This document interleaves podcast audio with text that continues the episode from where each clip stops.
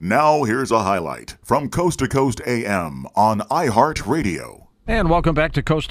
George Noory back with Dr. Jeffrey Rediger. His book, Cured. His website is linked up at coasttocoastam.com. It's his name with Dr. DR in front of it, but it's all linked up for you at coasttocoastam.com. Jeffrey, these individuals, these 100 people who miraculously got cured, were they religious or spiritual? Not all of them. Some were spiritual, some were religious, some were not. It's quite a smattering across the board in terms of all of that. Were they all told, there's really nothing we can do for you other than, you know, chop you up and give you conventional chemo and radiation and everything else? Yeah. I mean, these are cases of pancreatic carcinoma, glioblastoma multiforme, which is a really awful form of brain cancer, ankylosing spondylitis, which is an autoimmune disease. That was juniper. There was end-stage lupus, with lupus in the brain, in the kidneys, in the liver, in the heart. That was Jan. Let's see, what else? We had Dr. Patricia Kane. She was a physician diagnosed by biopsy with idiopathic pulmonary fibrosis, where your lungs essentially turn to cardboard and you can't exchange oxygen any longer and you die. So it was a wide range of cases. With a wide range of people and religious commitments. And I have to assume they did not simply just throw in the towel, did they? No. Again, it's fascinating when the specter of death is facing you down, how people respond. I've seen people be diagnosed with a fatal disease, and some people will just curl up and die. Other people, they expect to die, but it's like the diagnosis liberates something in them, and it's been fascinating to me to see how a person will, for example, decide that, well, I don't have to be the doctor that my parents wanted me to be any longer, or I don't have to do this.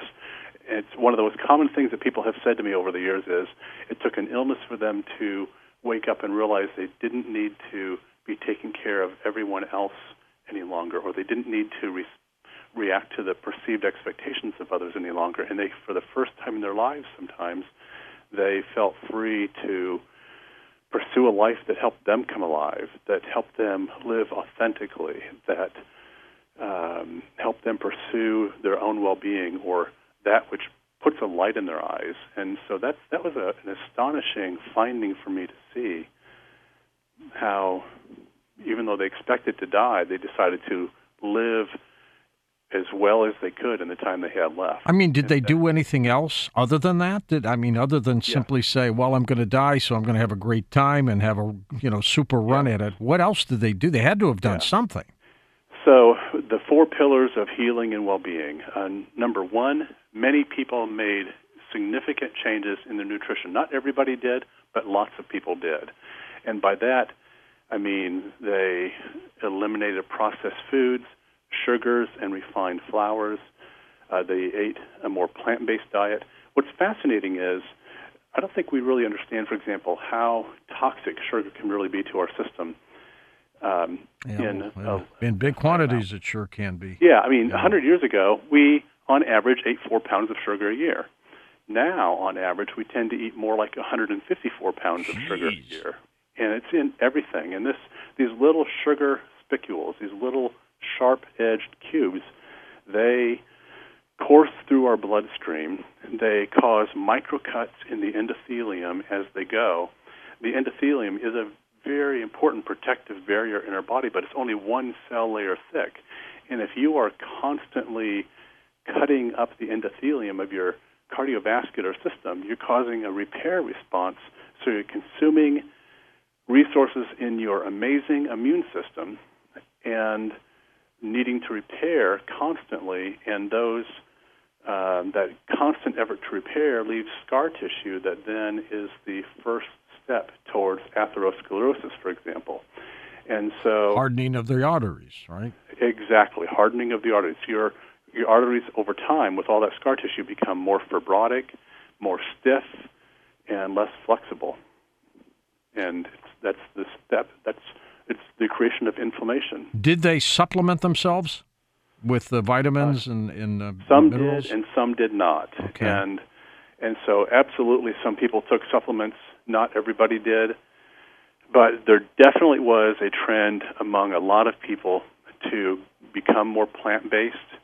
Not everybody did. I especially told the story in Cured, for example, of people who went with more of a ketosis diet, which was heavy on protein and meat, but there... It's like the Atkins diet. Yeah, like the Atkins diet. But what was really similar across all the different dietary approaches was there tended to be an elimination of processed foods, sugars, and refined flours, and that was really a very common underlying commonality, even though the outer differences were very different about vegetarian versus meat eating and that sort of thing. It was really processed foods and sugars and refined flours was a big piece of what was eliminated. How long, what was the time span, Doctor, that we're talking about where they literally went from almost dying to being cured? That varied across individuals. Some people got better very quickly through amazing experiences, but what I concluded was that whether it takes 10 days or 10 years, the process appears to be very similar. So nutrition was one of the pillars. Number two, people often healed their immune systems. And what's exciting is that as I was doing all this research, there's been a lot changing in the last 17 years in medicine. And even though it hasn't impacted clinical medicine yet, we now know on the basis of research that people don't have a diabetes problem, they don't have a cancer problem, a blood pressure problem, a heart problem, or an autoimmune problem. They have an inflammation problem. And so, as doctors, we're all trained in body parts. If you're a gastroenterologist, you train to study the gastrointestinal tract. If you're a cardiologist, you study the heart. If you're a psychiatrist, you study the mind. All of us specialize in body parts, but that's really prevented us from standing back and seeing the forest for the trees and realizing that it's not the body part that's getting diseased. It's the chronic inflammation that builds up in the body through our lifestyle. That's right. And then the weakest link in your body is the one that first becomes ill. And that's a really different way of thinking. And it's very exciting to me that we're finally starting to wake up and realize, oh, it's not the particular body part that's the problem. It's the inflammation that builds up in the system and then precipitates an event, whether it's a very stressful event in your life that causes the heart problem. That's when it then becomes manifest. Now, for these 100 people who miraculously were saved, there were hundreds others who died of cancers and other diseases. Yes. What went wrong with them? So, if I'm understanding your question, I think, are you asking, what about those who made the same changes and still didn't get better? And they didn't save themselves. That's correct. I think this is such a new science. I mean, there's nothing spontaneous. Spontaneous remission is one of the conclusions I made by the end of this. We call these healings spontaneous. Spontaneous means without cause. That's a very unscientific assumption to just believe that somebody got better spontaneously without a cause. It turns out there is a cause. We just assumed there was not. And so one of my real efforts here is to bring science and doctors into a place of curiosity to look at these cases more closely. I just did an event earlier tonight with Jill Bolt Taylor, who she was a neuroscientist at McLean, where I work, and back in the 90s, at age 37, she had a stroke that took out most of her left brain. Oh, my God. She then had a full recovery over a period of 8 years, and then she had a TED Talk that went viral. It was the first TED Talk that went viral. It's been seen millions and millions of times around the world. She was named by Time Magazine as one of the most important people of 2008, I believe. She has had Oprah, who has been doing a movie on her life. She's a really prominent, lovely lady who's and this is a neuroscientist who had a stroke. So she knew what was happening to her as it was happening. And so she documented this in a book called A Stroke of Insight. The book has been a bestseller for years. It translated into something like 28 or 30 languages. And she said, when we first talked the first time, she said, I've been waiting for you for 22 years. She said, in 22 years, not a single doctor has ever asked me how I got better from my stroke. And this is in spite of who she is, with her world-class fame and prominence. And so that's what I hear over and over again, is that patients will say that their doctors at best will say, well, whatever you're doing, keep doing it because it's working. But they have not played a role in helping people understand what's possible for them, and they just are not trained to think it's possible for people to get right. Better. They don't know. This is foreign for them. Exactly. It's a whole different way of thinking, because as doctors, we're trained to make diagnoses and prescribe medications, but by and large, we don't study how people heal, which is an astonishing statement. But I think we're at the end of an era where the era has been about disease and medications, and now things are starting to change, and we are finally just now beginning to ask questions about how do people heal, and what does it mean to study how people heal? And the people I study are kind of the ultimate achievers of health and well-being, and so it just makes sense that we study not only healing, but especially study the ones who really beat the odds. Did these 100 people, Jeffrey, do it all on their own, or did they have a support group of people who prayed for them and things like that? Many people had a support group. In fact, these people, by and large, took responsibility for their health and well-being. They didn't just do what the doctor said. They decided... I mean, many of these people believed they were going to die, but they also some of them wanted to give it their best shot. So they would assemble their own team. They would ask for second opinions. They would do research to try to figure out what was the right path for them, what were the right decisions for them. They sometimes would kind of hire their own team, hire a coach or who they felt might be helpful to them. That's miraculous, isn't it? It really is. When you started studying these 100 cases, I mean, were you shocked? Oh, absolutely, I was shocked. I mean, it's changed my life completely. I was a typical physician. I knew very little about nutrition. I look back now and realize I was given a lot of misinformation in med school about nutrition. Yep. We were told, actually, that nutrition is not a problem in the United States or in westernized countries, that we have a problem of overnutrition, that we eat too much, and that's overnutrition. Well, it turns out that there's a massive problem of malnutrition. We are not taught what real nutrition is. We assume that processed foods and sugars are just part of the Western diet, and that's part of it. But you know what's fascinating?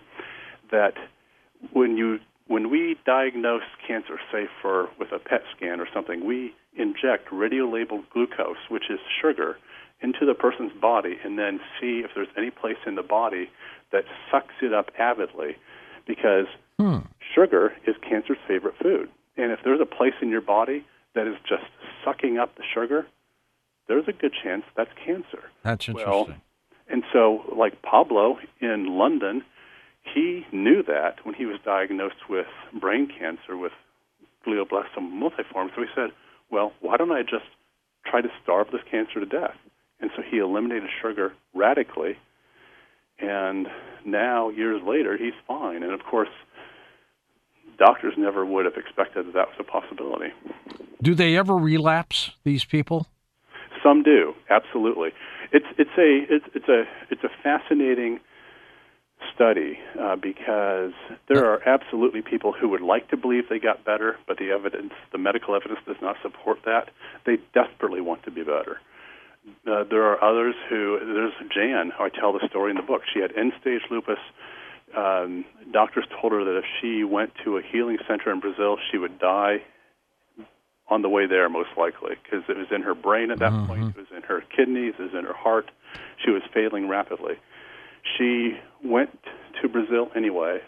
A doctor actually went with her, who he was so concerned. and she did get better. She came off of medications that she had been on for decades. She came off, I think, off of something like 20 medications over a period of time, including the prednisone, which she had been on for decades.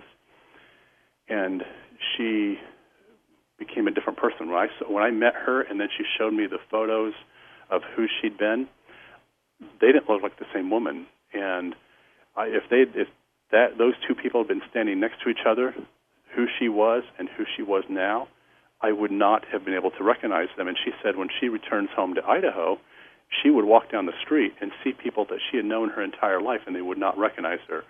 So she got dramatically better. She went back to Idaho to a marriage that was toxic for her and a work environment that was not good for her. She became ill again. She relapsed, went back to Brazil, got better, and realized, there's something about my marriage and her job, everything, all of that. And so she dramatically changed her life. And now, decades later, she's happy and healthy and an amazing lady. Just her smile and the light in her eyes is just really amazing. Listen to more Coast to Coast AM every weeknight at 1 a.m. Eastern and go to coasttocoastam.com for more.